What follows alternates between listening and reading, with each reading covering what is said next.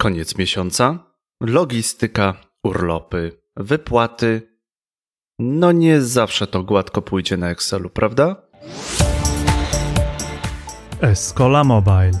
Biznes masz w kieszeni.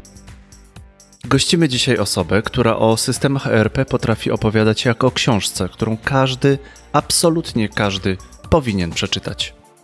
Co to jest ERP i w jaki sposób pomoże Twojej firmie? Jak używamy ERP? Jakie są jego rodzaje, użycie? Najważniejsze, że w rozmowę wplatamy kilka case studies. Usłyszysz rozmowę o problemach, które pojawiają się w firmie i w jaki sposób zostały one rozwiązane właśnie dzięki systemowi ERP. Te systemy nie są przeznaczone tylko i wyłącznie dla wielkich firm. Opowiemy o zastosowaniach ERP w biznesie. W jaki sposób ten system potrafi zbudować firmę, rozwijać ją, pomagać w sprzedażach. Czy da się scyfryzować chaos? Justyna Wronka-Dudzińska, Head of Consulting w X. Zapraszamy do słuchania. Dzień dobry, dzień dobry. Krzysztof Wojewodzic, to jest Escola Mobile Live, a ze mną jest Justyna Wronka-Dudzińska, osoba, która wie o systemach ERP prawie wszystko.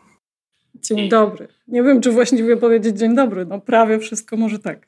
Długo się zbieraliśmy do tej rozmowy, ale jeżeli jesteście z nami, to na pewno będzie warto. E, będziemy rozmawiać o tym, jak zarządzać zasobami w firmie i do czego służą systemy, które pomagają to. Czy da się scyfryzować chaos, czy da się zrobić, żeby było jeszcze gorzej przez fatalne wdrożenie ERPA i jak tego uniknąć. No więc zacznijmy, Justyno, może powiesz e, kilka słów o sobie, e, co robisz zawodowo, może jakiś ciekawy fakt prywatnie, co lubisz robić, co cię stymuluje do tej pracy. Zawodowo zajmuję się od 18 lat wdrożeniami i myślę, że to co, e, to, co myślę w tym fakcie jest istotne, to to, że sądzę, że właśnie te, te wdrożenia systemów to jest taka też moja e, prywatna pasja. Znaczy, e, jestem super szczęśliwa, że znalazłam taką pracę, która sprawia mi po prostu ogromną satysfakcję każdego dnia, nawet wtedy, kiedy spotykają gdzieś tam na tej wdrożeniowej drodze mnie jakieś trudności. E, pracuję w firmie X aktualnie od 10 lat. Jestem e, head of consulting, jestem odpowiedzialna za tą część właśnie konsultingową, taką typowo operacyjną w naszej firmie, e, mm, w tej części właśnie związanej z wdrożeniami. E, jestem również członkiem zarządu. To, to, myślę, że takie dwie najważniejsze moje funkcje. Jedna to ta strona operacyjna, druga ta strona bardziej strategiczna. Mm, tak, sfokusowana właśnie na to, co powinniśmy zrobić, żeby być lepszym specjalistą w tym, co robimy. Zawsze jak ktoś, kto jest specjalistą, jest już członkiem zarządu, to znaczy, że Twoja funkcja jest bardzo ważna dla organizacji, tak? Czyli, czyli jak rozumiem, te, te wdrożenia są sercem tego, co robicie. Tak, to jest, to jest w zasadzie no, 90% naszej działalności. Co prawda, nasza część usługowa się składa z tej części wdrożeniowej i z części supportowej, czyli my zajmujemy się również w firmie X Plus utrzymaniem systemów, e, no ale usługi jako takie to faktycznie jest e, ta, ta największa część. Tworzymy też własne produkty. E, takie, które wspierają jakoś te usługi, tak? Zarówno po naszej stronie, jak i po stronie naszych klientów, więc e, myślę, że to też jest taka, taka ciekawa działka, którą gdzieś tam rozwinęliśmy w trakcie, która wynikała właściwie z naszej potrzeby znowu, a nie z potrzeby rynku, co też nie jest takie naturalne, kiedy tak naprawdę zaczynasz e, tworzyć jakieś własne produkty. Więc no, my jesteśmy taką, myślę, ciekawą firmą pod, pod tym kątem, skupiającą fajnych, ciekawych ludzi. Ja myślę, Justyna, że... Mm, jeżeli twoje produkty odpowiadają na potrzeby rynku, to to w, w, sumie jest dosyć naturalne. To znaczy, to jest droga, którą zalecamy wszystkim, którzy nas słuchają, startupowcom, przedsiębiorcom, że jeżeli znajdziecie jaki produkt zrobić, to jakby dobrym pomysłem jest taki produkt, na który wiecie już, że będzie zapotrzebowanie, będą klienci. No dobrze, powiedziałeś fajną rzecz w tym wprowadzeniu. Rzadko osoby tak zaczynają, czyli że pasjonujesz się naprawdę tym, co robisz, a to szczególnie jest ciekawe, że Wybacz, że to powiem, znam bardzo mało osób, które pasjonują się systemami ERP, zarówno od strony użytkownika, jak i wdrożeniowca, więc to jeszcze raz powtórzę, mamy szczególną gościnę w Escola Mobile. No to powiedz na początek dla tych osób, które myślą, co to są te systemy ERP, czy to jest jakieś nowe mm, hobby, czy coś takiego, co, czym ty się tak pasjonujesz, powiedz, co to jest e, i e, no właśnie, i dlaczego to jest takie pasjonujące, tak? E, tak, no pasjonuję się tym już na szczęście nie od kołyski, ale nie wiem, moje dzieci to już chyba trochę tak. To na początek powiem, co to jest, jak ja rozumiem jakby ten świat, a później powiem, dlaczego on mnie tak bardzo zainteresował, bo to, to faktycznie myślę, że jest ciekawa część, e, zwłaszcza też dla osób, które poszukują właściwie takich inspiracji.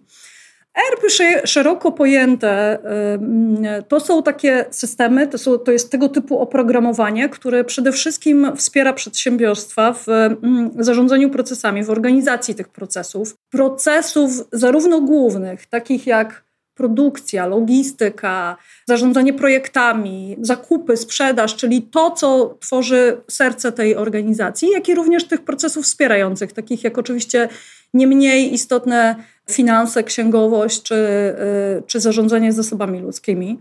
Oczywiście dzisiaj te systemy ERP mają troszkę też inny wymiar, czyli nie tylko wspierają tą podstawową, e, podstawową działalność gospodarczą, pozwalają rejestrować operacje, czyli są takimi typowymi systemami transakcyjnymi, ale oczywiście również mają e, zapewnić e, użytkownikom czy też decydentom, managementowi w danej organizacji możliwość raportowania danych, które wspierają podejmowanie ich decyzji biznesowych. Czyli oczywiście jak myślę o raportowaniu, to nie myślę o takim e, zdefiniowaniu, powiedzeniu sobie, jakie mamy przychody ze sprzedaży w tym miesiącu, tylko jakby co z tymi przychodami się dzieje, czy one spadają, czy rosną, jaką widzimy tendencję, jaką widzimy tendencję na rynku polskim, jaką na rynku zagranicznym, czyli jakby takiej strukturze analizy danych, która właśnie służy podejmowaniu, podejmowaniu tychże decyzji. Więc ta perspektywa oczywiście systemów ERP na przestrzeni wielu lat się zmieniała, natomiast no myślę, że sedno jest, e, jest ciągle takie same. A teraz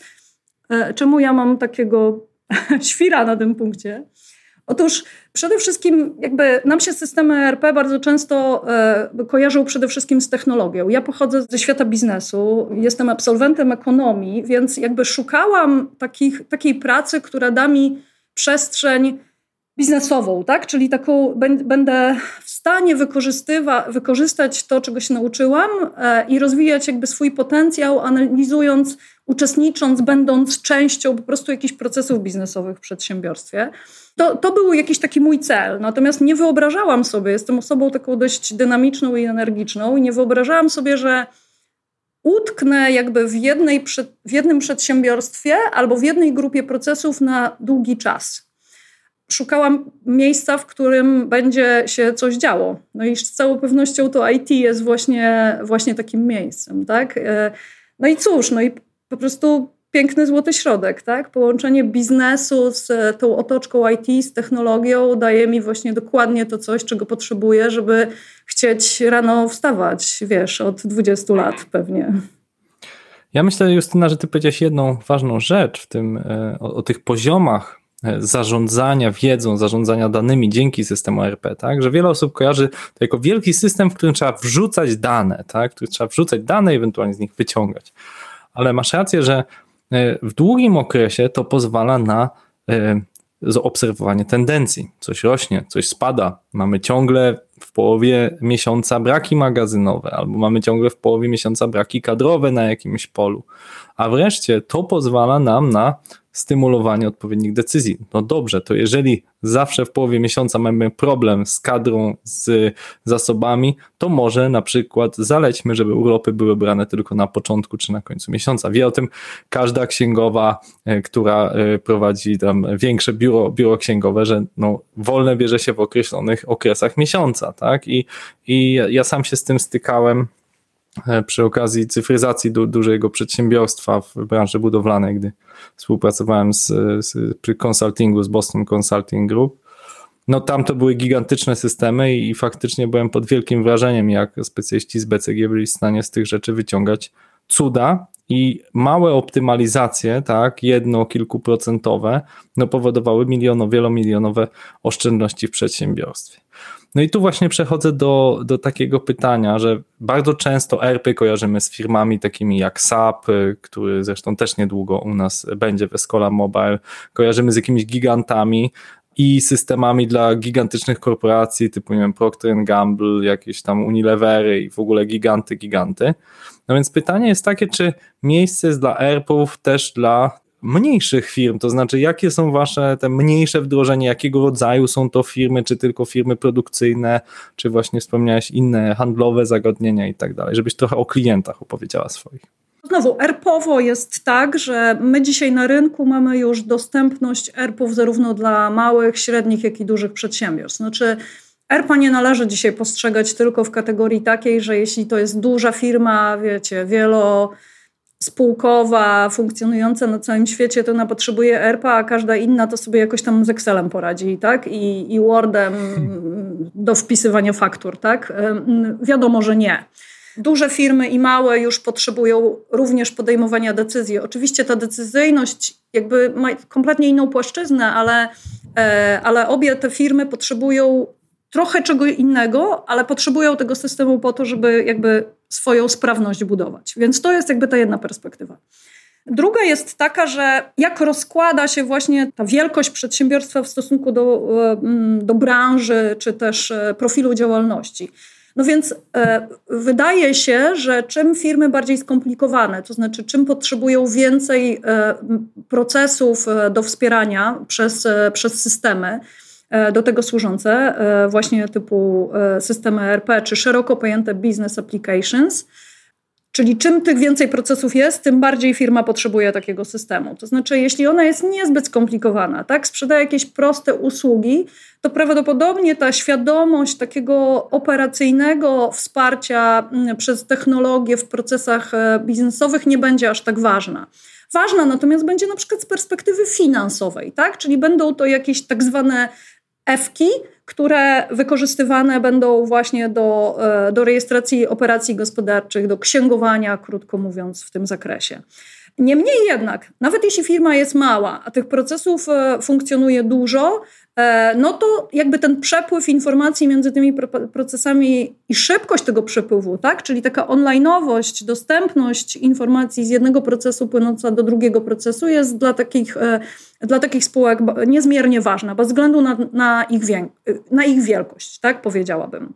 Ja oczywiście pracuję z firmami raczej średnimi i dużymi. Niemniej jednak e, na przestrzeni swojego doświadczenia miałam firmy bardzo małe, tak, czyli funkcjonujące nawet e, w takiej infrastrukturze kilku, kilkunastu użytkowników, aż po setki i tysiące użytkowników, którzy, którzy wspierają się systemem w ich codziennej pracy. Najczęściej są to firmy właśnie typu produkcja, typu wholesales, typu retail, tak? Czyli właśnie to, kryterium, że mam wiele różnych procesów, które przekazują informacje między sobą i te informacje muszą być w miarę online, znaczy muszą być dostępne dla drugiego procesu dosyć szybko. Moim zdaniem to jest kryterium, które wyznacza nam, że sięgamy, my jako przedsiębiorstwa w rozumieniu, sięgamy po e, wybór systemu ERP.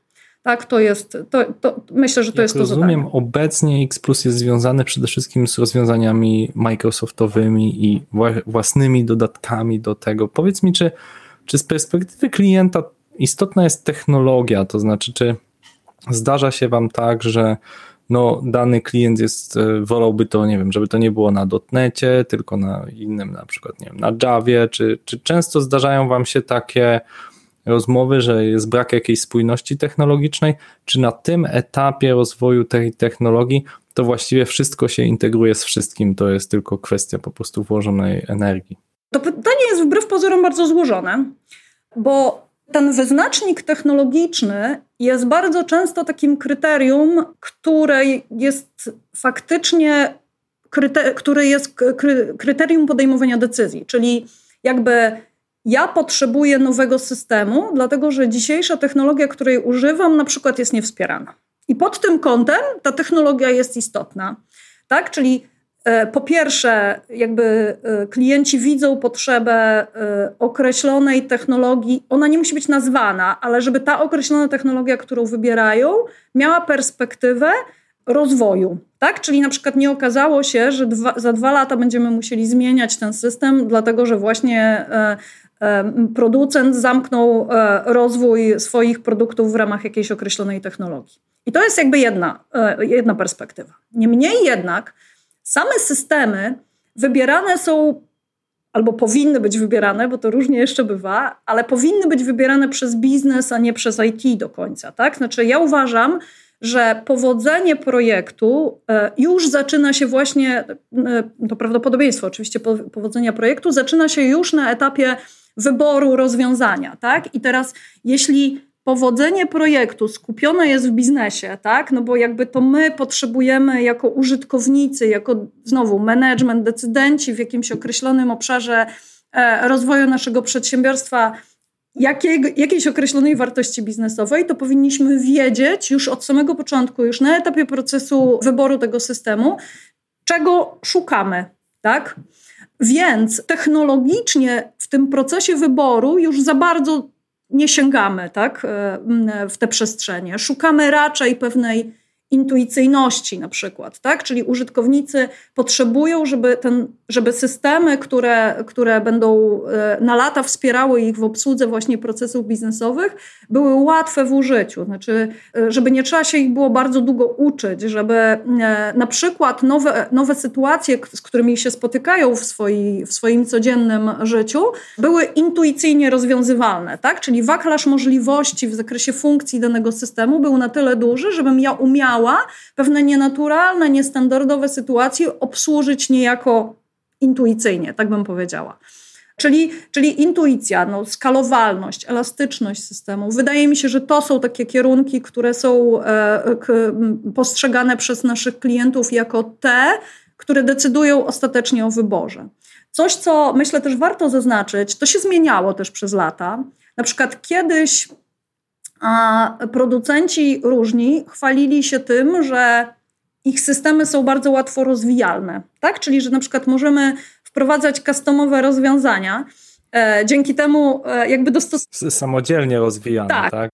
Dokładnie. Tak? Czyli dostosowujemy de facto ten system do tego, jak my funkcjonujemy i niejako tą naszą przewagę biznesową tam wkładamy. Dzisiaj jest kompletnie odwrotnie.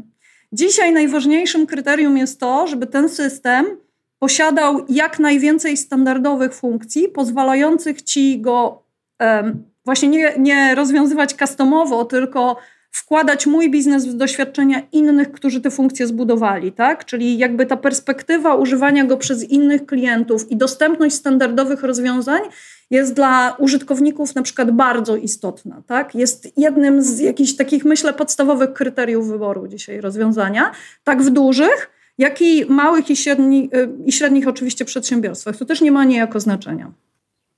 Czyli okazało się, że nie ma co wymyślać koła na nowo. Bardzo często doświadczenia twórców systemu ERP są już bardzo związane z biznesem. Może 20 lat temu tak nie było, ale teraz już tak jest, że te, te technologie powstają na styku, są bardzo dobrze dopasowane i druga rzecz, która się wydarzyła przez 20 lat, no to bardzo wzrosły pensje informatyków. Działy nie chcą ich utrzymać, więc chcą low code'u, chcą pluginów, gotowych rozwiązań, a jedynie człowiek wewnątrz organizacji powinien umieć to zorganizować, podłączyć, rozumieć, do czego są te integracje. Czy dobrze? Tak, dokładnie. Musi umieć oczywiście rozwijać system, ale w rozumieniu nie go kodować, tak? Tylko właśnie jakby patrzymy dzisiaj z perspektywy biznes usera, a nie informatyka, który w tej organizacji, wiesz, jest jedyną osobą, która zna wszystkie po prostu tajniki, tak? My musimy jako właściciele biznesowi, jak, jako tacy biznes process ownerzy, czy tam solution ownerzy, jak zwał, tak zwał, tych nazw jest miliony, e, decydować o tym, jak chcemy, żeby ten proces naszej organizacji przebiegał. I to, to, to jest clue.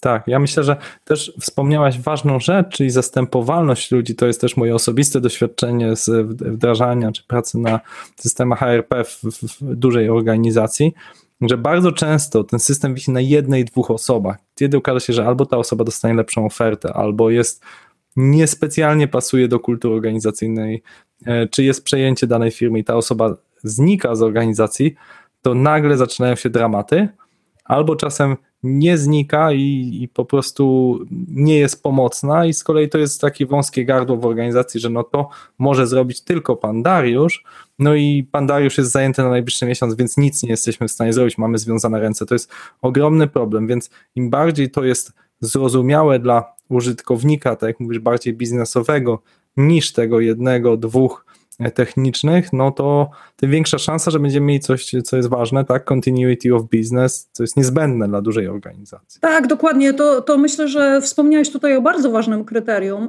e, że dzisiaj wybór systemu to czasem jest też wybór technologów, to znaczy my patrzymy jako e, znowu klienci, mówię tutaj o perspektywie klienta oczywiście, e, na to, czy, czy wiesz, czy, czy wiążemy się z kimś, na siłę, w rozumieniu takim, że to jest jedna osoba na świecie i w ogóle, w cudzysłowie oczywiście na świecie, ale w tej naszej rzeczywistości e, i my będziemy niejako przywiązani do niej bez możliwości wyboru, czy też mamy wielu specjalistów, którzy e, e, są nam w stanie pomóc, którzy posiadają różne umiejętności, różne doświadczenie i w momencie, kiedy nasz biznes będzie się rozwijał, to oni też będą gdzieś tam podążać i będziemy w stanie wyszukać tych najlepszych, którzy akurat będą z nami w stanie tą, e, tą część e, na przykład biznesu wdrożyć, e, zmodyfikować, czy, czy, w, czy w ogóle zaimplementować de facto na nowo w danej organizacji. Kiedyś to, to na przykład to się zmienia teraz w małych przedsiębiorstwach, myślę. Małe przedsiębiorstwa bardzo często funkcjonowały na pewnych uszytych na miarę mm, swoich własnych systemach. Tak? Czy to nie były ERPy, to było pewne oprogramowanie właśnie pochodzące od przysłowiowego pana Dariusza, który po prostu w tej organizacji tam od 25 lat jest. Tak? Dzisiaj te firmy też już dostrzegają, że to nie jest ich przewaga konkurencyjna, że one potrzebują czegoś bardzo elastycznego. E, nieważne tutaj od jakiego producenta, ale takiego, które jest dostępne jakby w szerokiej skali, oferowane przez wielu partnerów i jakby szukamy, ma, mamy możliwość wyboru różnego rodzaju e, specjalistów, którzy E, będą nas wspierać e, zarówno w procesie wdrożenia, jak i później utrzymania już samego systemu. No, dokładnie. Jeśli to jest taka znana, rozpoznawalna technologia jak Microsoft, to jest większa szansa, że znajdziemy na rynku innego specjalistę, który jest w stanie pana Dariusza zastąpić albo wspomóc. Niedawno pomagaliśmy firmie znaleźć takiego specjalistę właśnie, który jest w stanie naprawdę odpowiedzieć na te kluczowe pytania, bo ten zespół wewnętrzny sobie nie radził, więc potrzebowali po prostu zewnętrznego konsultanta. Chciałbym Ci teraz zadać takie pytanie bardzo praktyczne. Jestem Twoim klientem, jestem firmą y, logistyczną, która ma 100 ciężarówek, zatrudnia około 50 osób. W tych ciężarówkach wozimy y, swoje własne rzeczy z drugiej firmy meblarskiej, która zatrudnia 250 osób. Pani Justyno, no my dotychczas zatrudnialiśmy tutaj takie trzy osoby, które w Excelu to przetwarzały, zamówienia przychodziły na maila. Myśmy to sobie tutaj wrzucali, no i doszliśmy do wniosku, bo nasza firma jest rodzinna i tutaj mój syn przyszedł, mówi, że teraz są takie ERPy, już nie musimy to robić w Excelu, no i jakby pani z tym moim synem mogła tego ERPa nam wdrożyć, więc co, jak to krok po kroku będzie wyglądało, pani Justyno? Proszę mi powiedzieć. Strasznie zaczepne to pytanie. tak, ale to bardzo częsty scenariusz wbrew pozorom.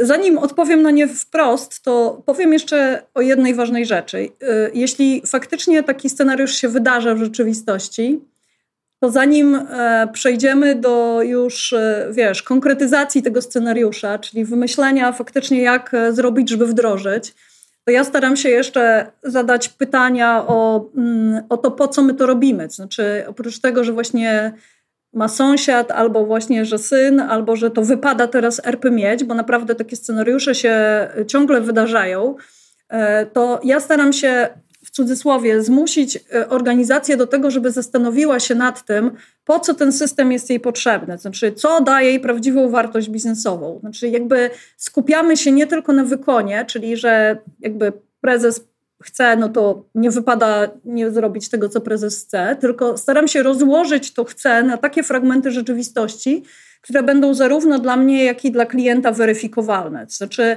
po których na koniec, jak już przejdziemy przez tą ścieżkę, to ten klient mi odpowie, czy w zasadzie przeszliśmy ją z sukcesem, czy nie.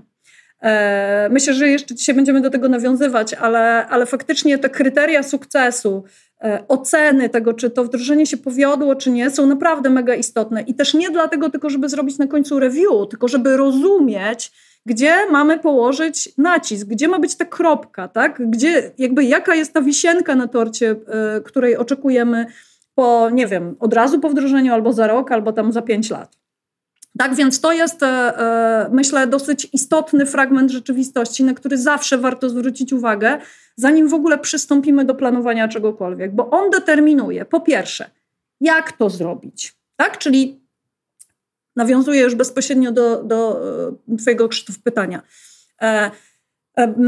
Zaczyna się bardzo często od, e, od wyboru w ogóle metody pracy. Tak? E, dzisiaj takie najbardziej dwie, najczęściej funkcjonujące, e, najbardziej popularne, myślę, metody pracy, metodyki, z którymi pracuje się jakby realizując projekty różnego rodzaju, w tym wdrożenia systemów informatycznych szeroko pojętych, to są metodyki klasyczne bądź metodyki agile'owe. I kłopot z ERP-ami jest taki, że metodyki klasyczne już nie dają rady. To znaczy, one są za ciężkie. Za długo czeka się na efekt końcowy, za, za trudno go uzyskać i jakby ten, um, ta, ta ścieżka dochodzenia do tego efektu końcowego jest tak trudna dla wszystkich interesariuszy tego projektu, E, że przestaje po prostu zwyczajnie w świecie mieć sens. Chciałbym, żebyśmy się skupili właśnie, co krok po kroku się wydarza, żebyś mogła e, spróbować odpowiedzieć na moje pytanie z moją firm, firmą meblarską, rodzinną, tak? Jak, jakby, jakbyś krok po kroku, ok, wybór metodyki, jasne, zwinnie, a, a, a co krok po kroku się wydarzy, żeby ile to, żeby to, to żeby był sukces? Dobra, no to właśnie niezwinnie. Mhm. E, nie chciałam opowiadać o metodykach, chciałam właśnie podkreślić to, że ani zwinne metodyki, ani klasyczne się nie nadają do wdrożenia systemów ERP, dlatego że musisz mieć, musisz umieć coś zrobić szybko, ale jednocześnie musisz mieć cały czas perspektywę tego, gdzie na końcu ta twoja organizacja ma być. Więc oczywiście dzielimy na etapy, fragmentujemy, zastanawiamy się, co jest naszym pierwszym priorytetem, co następnym. Jak już to ustalimy, to jakby ja pracuję z taką metodyką, która się nazywa CRP, czyli Conference Room Pilot, w którym to na początku zbieram wymagania biznesowe. Tak? Czyli nie robię projektu funkcjonalnego rozwiązania, to jest bardzo istotne, tylko zbieramy wymagania biznesowe dotyczące procesów produkcji, czyli właśnie jakby e, tego, co ta firma robi, jak realizuje te moje procesy. Czyli pytasz ich, jak to jest teraz, tak? Jak działa wasz Excel, jak to odbieracie na maila, co robi pani Krystyna, a co pani Angelika w tym procesie, czy jakby mapujesz proces, tak? Jak to jest as is, a jak to jest teraz, tak? Tak, analizuję na bazie procesu SIS analizuję tak naprawdę wymagania biznesowe docelowe, czyli to be, tak? Bo jakby SIS jest nam potrzebne tylko po to, żeby zrozumieć tak naprawdę organizację. Następnie próbujemy ten proces i te wymagania spróbować już odzwierciedlić w systemie. Więc po pierwszym miesiącu, dwóch, ja już robię pewien prototyp, tak? Czyli jakby zaczynam pracować z systemem. Po pierwsze, żeby, żeby samemu zrozumieć, czy jakby moje pojęcie tych wymagań biznesowych jest poprawne, ale po drugie, żeby dosyć szybko klient mógł poczuć, czy z systemem jest mu po drodze, czy jakby to, jak e, będzie wyglądał ten nowy proces, jak będzie go realizował, jak będzie kolokwialnie mówiąc klikał po tym systemie, to jest dla niego ok, czy nie ok, czy to jest dla niego trudne, czy nie trudne, czy jakby e, wiesz, czy ten proces akceptuje.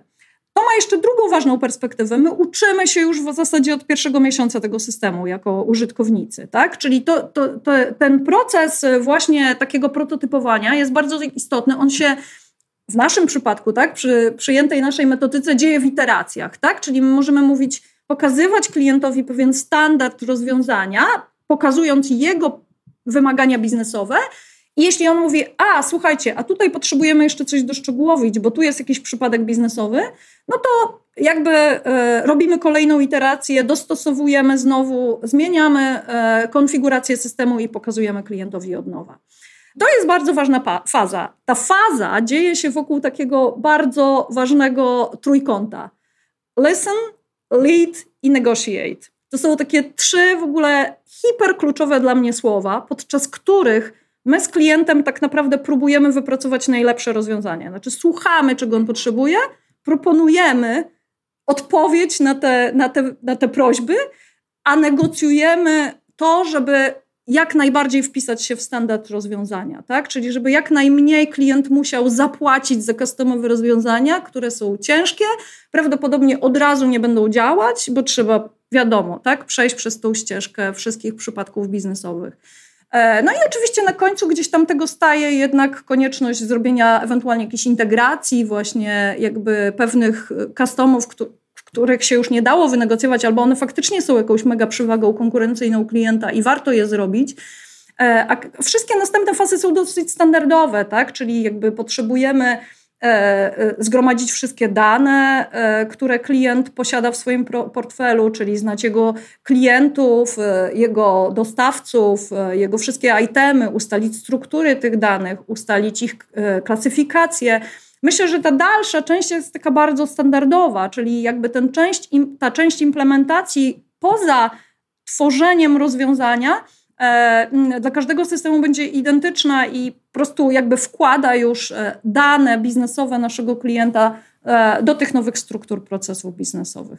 Brzmi niby łatwo, ale moje własne doświadczenie, jak i doświadczenie wielu innych konsultantów, z którym dane mi było w przeszłości pracować, wskazuje, że bywa to różnie. E, zdarzyło mi się oglądać systemy, które scyfryzowały no straszny chaos, tak? E, jakieś dziury w procesach, które były, tak? Między, nie wiem, najczęściej to się zdarza choćby między działem sprzedaży i marketingu, a działem produkcji, tak? No bo wiadomo, że sprzedaż i marketing chce jak najlepiej przedstawić produkty, jak najfajniejszą ofertę dać, jak największe rabaty, a produkcja musi to potem dowieść a na koniec finanse mu, musi to się wszystko spinać. I przez styki różnych działów w większych organizacjach powstają różne, e, prawda, takie niespełnione oczekiwania, albo luki informacyjne, albo właśnie nie, nie ma styków informacyjnych. No więc tutaj e, powiedz nam może jakieś historie, e, czy, czy twoje wszystkie wdrożenia na przestrzeni 18 lat były pasmem sukcesu, czy może zdarzyła się jakaś jedna, dwa, dwa jedna lub dwa wdrożenia, które są lekcją, którą możesz się podzielić i, i pomożesz innym uniknąć błędów? Zawsze pasmo sukcesów, oczywiście. Yy, żartuję, chociaż w sumie nie żartuję do końca, bo uważam, że Wiesz, no porażki też, też nas budują, wydaje mi się. Porażka to jest coś nawet takiego bardziej mocniejszego. Znaczy my jak tam mm, stłuczemy kolano, to dopiero wiemy, że trzeba było na kolonniki nałożyć, e, jak pierwszy raz stawało się na desce na przykład, nie? Ty jesteś osobą, która już jeździ dobrze i właśnie powiedz, żeby te nakolenniki ubierać, czyli pomóż innym uniknąć tych błędów, zanim je popełnią, więc jakby to te, temu ma służyć, żebyś powiedziała, czy jakby jakich błędów uniknąć i to zarówno powiedz to tym, którzy ewentualnie by wdrażali, jak i tym, w których organizacjach byłoby to wdrażane, tak? Bo, bo słucha nas sporo menedżerów, dyrektorów IT, którzy potencjalnie myślą, mm, jestem jestem na takiej fazie przygotowawczej albo jestem w trakcie, jakby jakich błędów uniknąć? Mm, moim zdaniem błąd, który będzie oczywiście miał szeroką bardzo perspektywę, ale taki, który pojawia się najczęściej, który ja najczęściej obserwuję, który też nam się trafił, to znaczy przytrafił w rozumieniu takim, że y, jakby y, na tym negatywnym doświadczeniu też się uczyliśmy. To jest taki błąd, który polega na pewnym rozerwaniu relacji i komunikacji biznesowej z, to, z, z tym dobrym rozumieniem systemu. To znaczy, w konsekwencji on doprowadza do takiego stanu, że mamy, to jest w ogóle fatalny, fatalny emocjonalnie też stan, myślę, dla, dla wszystkich, którzy w takim procesie uczestniczą, tak po stronie e, partnera, jak i po stronie, e, w mojej ocenie, klienta. Kiedy mamy wdrożenie, w którym zespół to wdrożenie doprowadził do końca, mam na myśli zrealizował wszystkie postawione mu wymagania, w której system jest poprawnie funkcjonujący, w sensie nie dostrzega się żadnych błędów, które uniemożliwiają jego działanie, ani krytycznych, ani niekrytycznych, w rozumieniu takim, że no po prostu funkcjonuje poprawnie, ale jednocześnie biznes jest niezadowolony, tak? Czyli jakby biznes dostrzega kłopoty w obsługiwaniu tego systemu, dostrzega nie dostrzega wartości biznesowej płynącej z konfiguracji, która została zaimplementowana, a która to ma mu służyć czemuś, tak? Czemuś konkretnemu w każdym procesie to będzie, to będzie co innego. Moim zdaniem to jest bardzo częsty błąd. Znaczy, to jest bardzo częsty w rozumieniu takim, że to jest największa jakby porażka, jaka może nam się trafić, bo mamy funkcjonujące rozwiązanie, ale nie dowieźliśmy żadnej wartości biznesowej prawdopodobnie klientowi, tak? Czyli jakby mamy kłopot z taką pierwotnym postrzeganiem e, tego procesu. I teraz dlaczego tak się dzieje? E, oczywiście przyczyn tego stanu może być mnóstwo, ale najczęściej jest to pewna mm, kombinacja właśnie y, tego, co powiedziałam, takiego rozerwania współdziałania między biznesem a specjalistami, którzy to rozwiązanie y, y, tworzyli, tak? Czyli, że ufaliśmy jako użytkownicy, że wy zaproponujecie nam najlepsze rozwiązanie, jakie tylko znacie nie ocenialiśmy my sami, czy ono będzie dobre. Czekaliśmy na koniec, aż się wydarzy ta produkcja, tak? Czyli jakby aż zacznie system funkcjonować produkcyjnie. To jest, to, to, to nie ma szansy powodzenia. Dwa, nie zdefiniowaliśmy celów biznesowych, tak? Czyli powiedzieliśmy sobie, dobra, no trzeba wdrożyć te rozwiązania. No przecież oczywistym jest, jak proces sprzedaży ma funkcjonować. No właśnie kłopot jest taki, że nie jest oczywiste, jak ten proces ma funkcjonować i pewnie jak postawisz przed sobą dziesięciu właśnie konsultantów, to każdy zaproponuje jakąś inną ścieżkę realizacji takiego procesu biznesowego. Więc jeśli nie znamy celów biznesowych, nie znamy, dobrze nie definiujemy wymagań, tym samym odniesiemy w tym zakresie porażkę. E, no bo jakby zrealizujemy jakąś swoją wizję technologiczną, ale ona może być e, zupełnie odmienna od tej wizji biznesowej, e, po którą chce sięgnąć użytkownik. Między innymi z tego powodu my zmieniliśmy podejście nasze, tak? Czyli jakby dosyć szybko e, przepinamy się z myślenia o wymaganiach na pokazywanie tych określonych wymagań, nazwanych z imienia i z nazwiska w systemie, po to, żeby ta, to porozumienie było lepsze i nastąpiło ono tak szybko, jak się da żebyśmy po na przykład 12 miesiącach wdrożenia nie rozczarowali się procesem, tak? Czyli nie okazało się po roku zmarnowanego czasu, że ten proces działa po prostu fatalnie. I to jest jedna rzecz. I teraz też druga rada, która, e, która myślę jest istotna, e, która odnosi się do Twojego tam pierwszego czy drugiego zdania, które powiedziałeś. Bardzo często problemy tego typu, o których powiedziałam, wynikają też z tego, że właśnie każdy ma swoje własne cele biznesowe. Sprzedaż ma swoje, produkcja ma swoje, zakupy mają swoje i tak dalej. I teraz jak je zderzyć? Tak? Project manager to nie jest osoba, która jest w stanie zadecydować, który priorytet jest istotny i które cele będziemy realizować. E, dlatego ja na przykład bardzo, e, bardzo pozytywnie postrzegam zaczerpniętą z Agile'a rolę product, e, product ownera. Mhm. Dokładnie, takiej osoby po stronie klienta zawsze funkcjonującej, która de facto właśnie ma tak, takiego, wiesz, biznesowego architekta, ale po stronie klienta, ja go nazywam właśnie dlatego product ownerem, która zawsze ma dostrzegać istotność tych priorytetów, ma wiedzieć tak naprawdę, czy szukamy tej wartości, po którą sięga sprzedaż, czy może tej, po którą sięga produkcja, a jeśli one są w sprzeczności, to która schodzi na drugi plan. E, szczerze mówiąc, e, u jednego z klientów, e, to też takie jakby powiem o swoim własnym doświadczeniu, u jednego z klientów realizujemy wdrożenie już w kolejnej spółce. Pierwsze wdrożenie robiliśmy taką klasyczną metodą właśnie przez, bez product ownera, natomiast następne realizowaliśmy z product ownerem.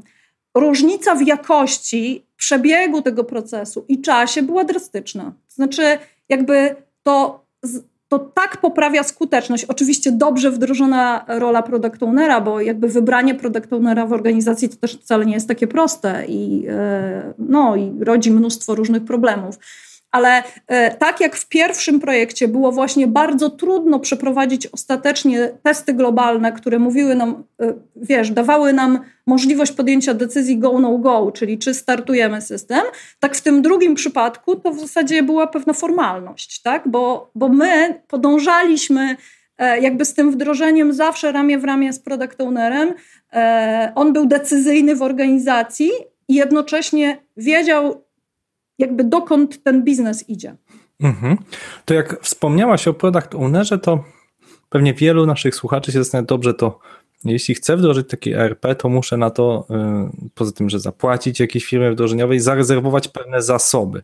Więc chciałem zapytać, jakie role będą pełnić y, członkowie wewnątrz organizacji u Twojego klienta i jakie role będą u Ciebie realizowane, żeby takie wdrożenie się udało. Przyjmijmy taką średnie, średnią, większą organizację, powiedzmy 500 osobową, no bo zakładam, że chociaż wiadomo, że też 500 osób może być bardzo duża firma, no ale przyjmijmy takie, takie średnie, średnie, większe wdrożenie, jakie role będą brały udział, jakie osoby jak będą brały udział w takim wdrożeniu?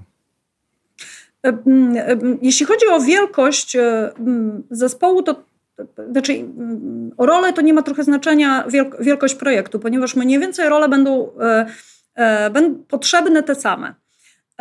Ale oczywiście ich zaangażowanie znacząco będzie się zmieniać wraz po prostu z jakby czasem trwania i wielkością tego projektu. Więc to jakby pierwsza uwaga. Druga uwaga jest taka, że ja postrzegam, e, tak jak właśnie powiedziałam o tym product ownerze, to myślę, że tutaj warto też zaznaczyć, ja postrzegam bardzo pozytywnie, kiedy zespół jest zbudowany w taki sposób, że mamy wspólny zespół, to znaczy partner i klient tworzą jeden team. E, od samej góry do samego dołu, czyli zaczynając już od komitetu sterującego, e, w którym zazwyczaj zasiadają E, osoby decyzyjne to jest bardzo często przedstawiciel przynajmniej zarządu, czyli jeden z członków zarządu, ale też inne osoby typu sponsor, typu tacy najważniejsi interesariusze i wspólnie z partnerem tworzą taki team strategiczny dla projektu. To jest jakby pierwsza, pierwsza, pierwsze pole. Taki, tacy członkowie KS-u są angażowani E, co najmniej raz w miesiącu, a w szczycie, kiedy projekt e, zaczyna zbliżać się do go live'u, to mniej więcej raz na dwa tygodnie na e, od dwóch godzin do czterech godzin, czyli raz na miesiąc bądź raz na dwa tygodnie, na to same, na same spotkania związane z KS-em oraz na podejmowanie po prostu konkretnych decyzji, których rekomendacje przedstawiane są przez drugi poziom, czyli project management. Drugi poziom to jest właśnie project management, czyli zawsze każda, każdy klient e, powinien postarać się o osobę, która będzie odpowiedzialna za realizację tego projektu. Nie za jego merytorykę niejako, ale za realizację celów biznesowych projektu, za organizację tego projektu, za zapewnienie ludziom wszystkich zasobów, materiałów, informacji i realizację procesu komunikacji po to, żeby ten projekt zakończył się sukcesem. I znowu, to jest team. Dostawca, klient. Specjalnie na razie użyłam słowa dostawca, później postaram się je skomentować, bo dość mocno go nie lubię, ale jakby tutaj e, w istocie jest ono mi potrzebne. E, I, i teraz project manager w zasadzie powiedziałabym, że praktycznie nie może mieć innego zadania. Znaczy, nie może łączyć, nie, nie, nie da się łączyć prawdopodobnie roli project managera z taką regularną rolą w organizacji. Oczywiście jeden project manager u klienta może prowadzić kilka projektów, to nie jest kłopot, ale on powinien być sfokusowany przede wszystkim na właśnie celach tego projektu, a przede wszystkim nie może być jednocześnie użytkownikiem, bo będzie miał konflikt interesów w tym projekcie. No i jakby idziemy krok dalej, właśnie do użytkowników, czyli zaczynamy pracować w zespole takim decyzyjnym. Ja pracuję z liderami, to znaczy my w, naszym, w, w, w naszych projektach wyodrębniamy liderów odpowiedzialnych za poszczególne obszary. Na, dla twoje, na Twoim przykładzie mówiliśmy o firmie produkcyjnej, czyli mamy lidera obszaru produkcji, lidera obszaru planowania, czasem razem, lidera obszaru sprzedaży, zakupów i tak dalej. Oczywiście mogą być łączone te role, tak, e, e, wielokrotnie, i naprzeciwko tego lidera po stronie klienta zawsze od strony partnera ma stać konsultant wiodący odpowiedzialny za właśnie rozwiązanie w tym, e, w tym obszarze biznesowym. To jest bardzo, bardzo istotne. I teraz, jaka jakie jest zaangażowanie liderów? No i tutaj właśnie najbardziej zależy to już od wielkości wdrożenia. To znaczy, w tej fazie pierwszej, o której powiedziałam, czyli zbierania wymagań, najczęściej jest tak, że ta faza jest krótka, ale ona um, angażuje mniej więcej, czyli na przykład, nie wiem, jeśli przeprowadzamy ją od miesiąca do 3-4 miesięcy, to co najmniej połowa czasu, minimum, to będzie zaangażowanie e, właśnie liderów e, w proces zbierania tych wymagań, no bo oni werbalizują te wymagania, tak? To oni są odpowiedzialni za ich powiedzenie. E, no i w trakcie oczywiście procesu implementacji to się będzie zmieniać, e, natomiast no jakby czym bliżej będzie go live'u, czym bliżej będzie testowania rozwiązania takiego globalnego, tym to zaangażowanie będzie rosnąć do tego stopnia, że są takie etapy, w których to zaangażowanie jest potrzebne w zasadzie w 80-90% mojego takiego nominalnego czasu pracy. E, więc dla klienta proces wdrożenia pod kątem zaangażowania jest naprawdę bardzo trudny. I teraz, jakby czym się różni małe przedsiębiorstwo od dużego? Różni się jedynie tym, że ta, te, te procenty, one mniej więcej pozostaną takie same, tylko czas nam się skróci, tak? No bo jakby wdrożenia małe realizujemy zawsze szybciej, tak? Czyli proces zbierania wymagań będzie trwał kilka tygodni, typu 3-4 tygodnie. Proces konfiguracji, czyli tego, tego pierwszego pilota będzie trwał od pewnie 4 8 tygodni maksymalnie, czyli te czasy będą bardzo krótkie, ale ten proces zaangażowania będzie w zasadzie taki sam, tak? bo jakby on ma pewien, pewną dynamikę, która jest w tym zakresie e, potrzebna, żeby przeprowadzić go skutecznie. Tak? I teraz, czy da się to zrobić inaczej? No da się. Czy da się zrobić mniejszym zaangażowaniem? Oczywiście, że tak. Tylko wiadomo, konsekwencja jest taka, że mniejsze zaangażowanie, mniejsza czujność, być może większe ryzyko rozjazdu między zdefiniowanym wymaganiem biznesowym, a jego realizacją, której oczekujemy. Mhm. Powiedziałeś, że w małej organizacji mm, zbieranie wymagań 3-4 tygodnie. E, ciekawi mnie, jakby, jakbyś mogła pokazać na linii czasu te etapy, to znaczy ile to będzie zajmowało łącznie wdrożenie takiego systemu klasy ERP e, dla przedsiębiorstwa. Czy to jest, nie wiem, od 2 miesięcy do 12 miesięcy, i, i czy może więcej, mniej i jakby jakie będą te takie właśnie czasy w poszczególnych etapach. W przybliżeniu, bo oczywiście wiadomo, że to bardzo zależy od organizacji. To e, w przybliżeniu to ten proces się nigdy nie kończy. Nie no, ustalmy wdrożenie, tak, bo wiadomo, że utrzymujecie, potem wspieracie, te, te systemy cały czas się zmieniają, natomiast no, jeżeli e, w samo wdrożenie się nigdy nie kończy, no to jednak to to nie możemy zaliczyć go do udanych, tak? To potem już jest raczej rozwój. Mam na myśli to, że e, wdrożenie się nigdy nie kończy w takim sensie, jasne, masz rację, tak? Wiadomo, mhm. tak? Kiedyś musi nastąpić dla mnie, Dla mnie wdrożenie to jest moment, kiedy mm, organizacja albo korzysta, przechodzi z tego przysłowiowego Excela na dany system ERP lub zastępuje stary system ERP nowym, tak? No mamy czasem taki moment, że prawda, korzystamy z dwóch jednocześnie, e, mamy czasem, że pewne funkcje pełni stary system, a pewne nowe, natomiast no, jednak jest e, to wdrożenie nieudane, jeśli ciągle działamy na starym, a ten nowy się wdraża i wdraża i, i organizacja odpowiada, że tak, wdrażamy, wdrażamy, to drugi rok wdrażamy, no ale nie korzystamy, ciągle korzystamy ze starego. To, to jak dla mnie jest nieudane wdrożenie wtedy, tak? Palimy pieniądze, a nie mamy uzysku.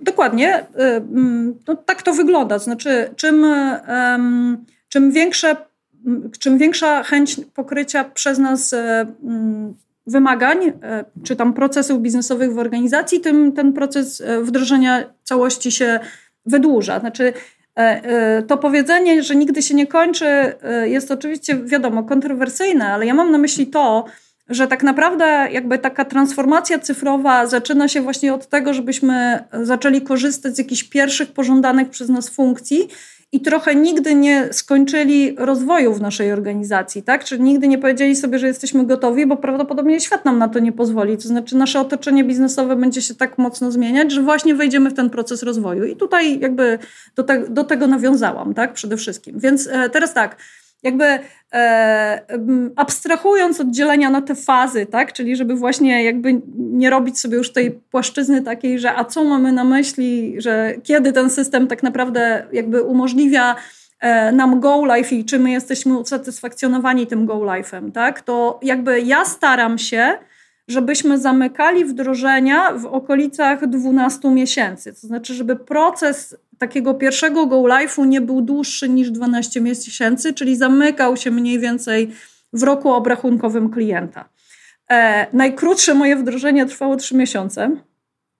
To było szaleństwo dzikie, e, naprawdę. Po prostu mm, e, to była firma, e, firma budowlana. E, zresztą mam do niej duży sentyment e, w dalszym ciągu, bardzo, bardzo fajne, ciekawe wdrożenie. E, trzy miesiące, trzy miesiące do Go Life'u, wsparcia całej księgowości wsparcia procesu sprzedaży, oczywiście zakupu oraz lekkiej, lekkiej analizy zarządzania projektami w rozumieniu takiego budżetowania i analizy danych. Trzy miesiące można to zrobić, tak? Oczywiście mm, nie, bez kustomizacji jakichkolwiek. E, najdłuższe wdrożenie to było takie wdrożenie, które trwało kilka lat, e, e, plus trzy, zdaje się, mniej więcej trzy i pół. I to jest wdrożenie już za długie. To znaczy, to jest takie wdrożenie, w którym klient czuje, że nie nadąża z dynamiką swojego rozwoju w stosunku do systemu, czyli prawdopodobnie źle sklasyfikowaliśmy właśnie te wszystkie etapy, albo w ogóle ich nie zrobiliśmy, no to, to zależy. E, mm, I w wyniku tego tak naprawdę jakby zmiana, którą przeprowadzamy w organizacji, e, na, na nią wpływ mają zmiany biznesowe, które płyną z otoczenia. Tak więc moja, moja ocena jest taka, że E, mm, około 6 miesięcy to jest taki czas, w którym da się w niewielkiej organizacji na pewno wesprzeć podstawowe procesy biznesowe. Optymalnie jest to zrobić w okolicach 12 miesięcy, czyli wyznaczyć sobie taki zakres, w którym ten pierwszy go live faktycznie będzie możliwy i będzie miał on realną wartość dla przedsiębiorstwa. To znaczy nie będzie tylko formalnym go live'em, pod którym się podpiszemy i powiemy, że mamy sukces, tylko faktycznie właśnie tak jak powiedziałeś, firma czuje, że, e, że w tym obszarze, który uruchomiła, zrobiła coś lepiej. E, natomiast no, średnio to jest na pewno w okolicach ponad 12, 12 miesięcy, tak? Czyli najczęściej w dużych przedsiębiorstwach te wdrożenia trwają półtora roku, e, no i, i mniej więcej tak, tak, tak to się rozkłada, tak. I ja mam pytanie o coś, co e, ostatnio nabiera na znaczeniu, czyli ta analiza danych, tak? Te wszystkie systemy BI-owe, no bo prawda, im więcej, coraz więcej tych danych przetwarzamy w tych systemach ERP, coraz więcej informacji tam znajdujemy i osoby, które analizują, bardzo często osoby decyzyjne, zarząd, chcą mieć to ładnie zilustrowane, znaczy ładnie i w sposób taki przystępny dla człowieka. Jeszcze często te dane, pewnie następnym krokiem będzie nie ładna wizualizacja w BI, tylko prawda, przetwarzanie to przez maszyny, to, to Cię zaproszę za e, rok, dwa, jak to się jeszcze bardziej rozwinie i o tym sobie e, osobno porozmawiamy, ale chciałem właśnie zapytać o te systemy BI-owe, jak to działa, w którą stronę się rozwija ta wizualizacja danych i e, no i do czego to służy. Tak, to jest też coś, co mnie bardzo fascynuje. Co prawda, jakby my się źródłowo wiadomo samym, sam, samą E, taką analityką danych nie zajmujemy, jednak fokusujemy się na tej stronie transakcyjnej, ale siłą rzeczy, ponieważ ERPy no już nie są e, tylko od tego, żeby zbierać transakcje, tylko analizować te dane, no to, no to oczywiście jest to nasza działka. E, wspaniała. To znaczy, moje, moje, moje doświadczenia z Microsoftem, ale myślę, że to nie dotyczy Microsoftu, tylko, tylko jest gdzieś tam będzie, będzie się rozpraszało w rynku różnych systemów ERP. Są takie, że w zasadzie mnóstwo funkcji takich power, B, przepraszam, BI-owych, przepraszam, jestem skrzywiona już tutaj produktem, czyli BI-owych, czyli Business Intelligence, masz już e, osadzonych w systemach ERP. Tak? Czyli w ogóle użytkownik twój jako taki, ktoś, kto jest odpowiedzialny za sprzedaż, czy odpowiedzialny właśnie za produkcję, czy też odpowiedzialny za zakupy, znowu podaję te konkretne przykłady, jeśli potrzebuje sobie odpowiedzieć na pytanie, na przykład jaka jest aktywność jego klientów, albo na przykład jakby jakie mamy czasy realizacji naszych zakupów, albo jak nam idzie produkcja, y, jesteśmy w datach czy poza datami, jakby jak mamy skuteczny system planowania, to jakby trochę to jest taka funkcja operacyjna i trochę nie chce się takiemu użytkownikowi, wiesz, sięgać gdzieś tam do jakichś BI-owych analiz i tam coś przetwarzać. On musi mieć dostępność ad hoc tego typu zapytań. I te systemy ERP mają to podane już pięknie, tak? Czyli nie tylko na kartce papieru, gdzie mam wyrysowaną tabelkę, z której mam sobie tam w Excelu coś przetworzyć i zrobić jakiś wykres i dopiero tam wywnioskować coś, tylko faktycznie są takie typowe Power BI-owe funkcje już w ERP-ach osadzone. One działają online, też co ważne w wielu przypadkach, tak? Czyli w pewnej niewielkiej skali są w stanie odpowiadać na pytania online'owe. Natomiast druga część to są właśnie te takie typowe analizy BI-owe, e, czyli hurtownie danych szeroko pojęte, e, no, czy w ogóle, czy jakby środowiska, e, które gromadzą dane nie tylko z ERPA. No bo pamiętajmy o tym, że ERP to jest jedno, ale my dzisiaj ERPA integrujemy z maszynami, bankami, kurierami, EDI-ami, portalami naszych dostawców i mogłabym tak wymieniać w nieskończoność. To znaczy, że w tamtych systemach też gromadzimy pewne kluczowe dane, które podlegają analizie. A jeśli je gromadzimy, no to po prostu te analizy działają bardzo cross-obszarowo, tak? Czyli nie tylko już potrzebujemy wiedzieć coś o tej produkcji, tylko te BI-owe systemy są po to, żebyśmy połączyli wszystkie e, obszary biznesowe i dali pewną e, decyzyjność w ręce menadżera. E, więc no, tak to wygląda, tak? Czyli dzisiaj to, to, to, to, to myślę jest klucz i myślę, że to, co dzisiaj zmienia ten świat, to to, że masz dużo takich systemów BI-owych, które właśnie dostępność danych mają bardzo ad hocową, tak? Czyli nie, nie zawsze ona jest online, to jakby różnie bywa, ale ten czas, różnica czasu między e, realną transakcją, tą rzeczywistą, a dostępnością do raportowania czy analizy jest po prostu bardzo niewielka. Justyna, bardzo zrozumiale i z pasją opowiadasz o ERP-ach. Ja jestem pod wielkim wrażeniem, sądząc po ilości osób, które nas dzisiaj słuchają, e, nie tylko ja. E, słuchaj, umówmy się, że za E, jak będzie ta 20 rocznica Twoich urodzin, to poza tym, że Ci e, urodzin zawodowych, to nie tylko złożę Ci życzenia na LinkedInie, ale też Cię zaproszę, żebyśmy dalej kontynuowali ten temat, w jaki sposób to ewoluuje, rozwija się właśnie o tych systemach związanych z analizą danych przede wszystkim porozmawiamy. E, jak, w jaki sposób to się te, te maszyny zaczynają to przetwarzać, tak jak mówisz, że ERPy zbierają dane od maszyn, wysyłają już w tej chwili dane do maszyn, czyli że to staje się coraz bardziej bezobsługowe, e, no właśnie, no i, i sztuczna inteligencja coraz bardziej tutaj tak szeroko rozumiana e, przejmuje kontrolę, no bo wszyscy chcemy tej automatyzacji, tak? Chcemy coraz więcej danych trzeba przetwarzać, nie ma szans, żeby człowiek był w stanie tym zarządzać. A za dzisiaj bardzo Ci dziękuję, Justyno. Świetna rozmowa. E, I e, tak, i dla słuchaczy też podziękowanie, że nas słuchaliście. E, zostawcie te łapki w górę, czy co tam się teraz w dzisiejszych czasach zostawia. I do zobaczenia za parę dni. Dziękuję serdecznie. Bardzo mi było miło się spotkać z Tobą, Krzysztofie, i z Państwem oczywiście. Do zobaczenia. Escola Mobile. Biznes masz w kieszeni. Dziękujemy za Twój czas i za to, że spędziłeś go z nami. Podobał Ci się ten podcast? Podaj go dalej. Udostępnij go na Facebooku, LinkedInie, Twitterze, a najlepiej opowiedz o nim swoim znajomym. Wiedza, którą się dzielimy, rośnie. Właśnie dlatego tworzymy ten podcast. Escola to po portugalsku szkoła. W szkole dzielimy się wiedzą. Im więcej wiedzy, tym lepiej dla nas wszystkich, ponieważ bazując na wiedzy, jesteśmy w stanie tworzyć lepsze biznesy. Słuchasz nas na Apple'owym sprzęcie? Daj nam 5 gwiazdek i komentarz do tego podcastu.